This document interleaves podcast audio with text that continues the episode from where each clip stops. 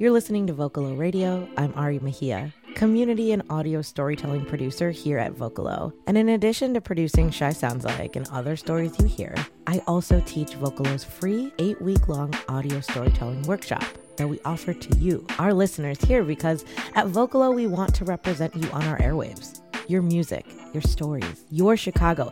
And so we invite you to apply. With zero prior experience necessary whatsoever, you'll learn from start to finish how to interview, record, produce, and mix your very own radio story that we will then share on our airwaves with the Vocalo world.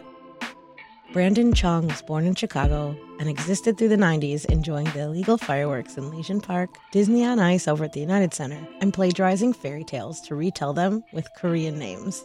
This is the story of Inah and what they've done with learning the truth. Here is Brandon's story music through work and play. There are lies that adults tell their kids because it's easier than the truth. Their lies spit out so reactively because they were also lied to growing up. No, I'm fine. There's nothing wrong with me. Yes, mom and dad love each other very much. No, I'm never gonna drink like that again. They can live with lies if it means less rage, less dread, and fewer tears. Adults don't want to deal with consequences because they gamble with the possibility that it won't bite them in the future. But the truth does bite hard when it appears. An adult in my life gambled a lie, and in that lie, I existed. I believed a woman gave up motherhood for her freedom. I grew up hating her and praising him, a single father. Decades later, though, I uncovered the truth and manifested shame and self pity. What about others when they uncover the truth? Do they turn their manifestations into something more euphoric, joyous, or positive? I met Inah once at Chuseok, a Korean holiday, and we connected over being queer Koreans. Inah is also a transracial adoptee. This means they're born in Korea, but raised in Minnesota by white parents. They're wearing a blue striped button shirt with a baseball cap worn backward, a style my own father used to wear in his old photographs when he was younger. Inah is also wearing the same stylish round glasses, too. The difference is that Inah speaks coolly and gently. They're in grad school in Chicago and already have a wise professor demeanor. For example, when I entered the building for the interview, they climbed up to take down the wall clock to remove the battery. They knew the ticking sound would be too distracting. Well, so actually, I think as a kid, I didn't feel a lot of frustration towards my adoption or South Korea or the US because I really just didn't know a lot, just a fact of my life and that this is the way things are. I was also fed that narrative that my biological family wanted better for me. And I kind of just took that as face value as a kid. I think I interpreted a lot of things pretty literally as a child. So it wasn't until I got to college where I started learning more about what adoption is that I started to feel something more than just this is the way that it is. Korean adoptions were at their peak in the 1980s. No longer the scene of mass orphan children at the cost of the Korean War, adoption became a profitable industry. An industry that changed children's names, falsified the existence or absence of parents, drafted new birth dates, and altered origin stories. The lies that adults tell on one end of the world ripple across oceans, mountains, and time. It echoes in more than 200,000 Korean adoptees worldwide.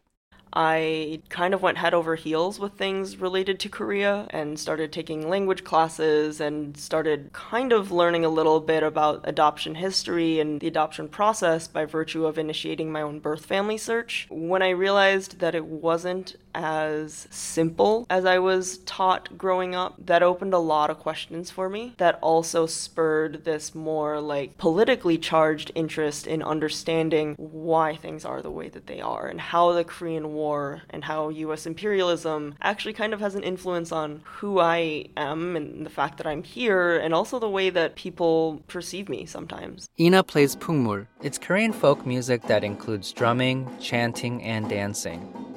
Rooted in agricultural communities, these gatherings were part of expressing solidarity for communal labor and harvest. It transformed and manifested into signals for protests and voices in the pro democracy movement of the 1980s. This is the music for all Koreans, a language that can transcend barriers to extend grief, rage, and unity. We are Ilgwa Nori. We have existed now for a full year, and uh, the name itself literally translates to work and play. in kind of the native Korean words. And so that is built into the whole mission of the group is to play the music, enjoy ourselves, play around, um, right? This is something we come to after a long workday. But then also there is work to it. Ilgwanori practices every week at the Hana Center. It's a simple and effective name because Hana means one in Korean. Generations of Koreans and other immigrants gather here for resources and to craft new art. Sometimes it's a place to organize and together unify hundreds of voices. Structurally, though, the Hana Center is a forgettable white, blocky building across the street from Horner Park on the northwest side. When you walk into the main entrance, there's just all of these beautiful plants that all of the staff have been maintaining for as long as I've been there. And when we do Pungmul, we head all the way up to the second floor, go into our the auditorium that exists on that second floor. It's really great that we can all just kind of be at the same eye level essentially. Uh, so I think that's something else that's really great about Pungmul is it's not like you come and sit down like you would for an orchestra practice. We typically sit in a circle. Inah is leading the rehearsal. They tell Ilgwanori to start and tell them which movements to do. There's a couple aspects of Pungmul that are really great in the sense of community building. There tends to be rhythms that become very familiar to people and they repeat across different songs essentially. And so anyone can get involved. We can hand anyone one of the drums and they intuitively where that main beat of the song is. And and even in the way that I, I try to teach today is I try to continue that spirit and not just let the fact that, you know, I've played the instrument more than the other people in the room doesn't mean that like I have any authority over the way that the song goes. The way that the song goes is how the, the group decides to play it and interpret it. This section of this piece, we don't have a separate yumse, da da, gu, da.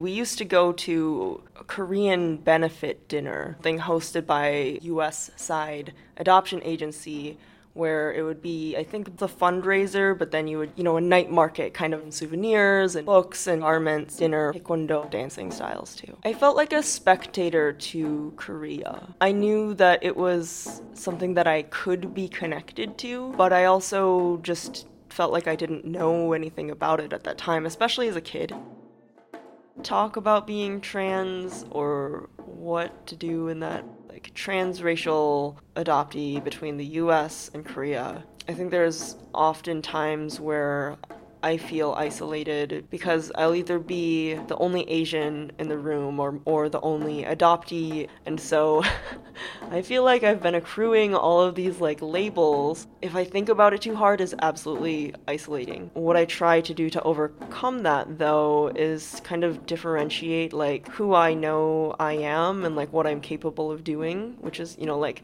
reclaiming the music tradition, reclaiming the language, expressing myself through what I wear. Inah and I are both moving forward with every stroke of truth and lie. Like Pungmul, our lives play without a conductor in front and center. These performances have everything coming at them all at once, some with expertise in fine tuned history, and others brand new and confusing. Now I wonder, what will I do? Will I play live together with those that hear the same music as Inah has? This piece was produced by me, Brandon Chong, for the Spring 2023 Vocalo Storytelling Workshop.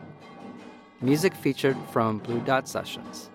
Many thanks to Inah Ilgwanori from the Hana Center, Samcha Chicago, Matthew, and my workshop mentors Ari and Ariana. You can find this and other stories at vocalo.org.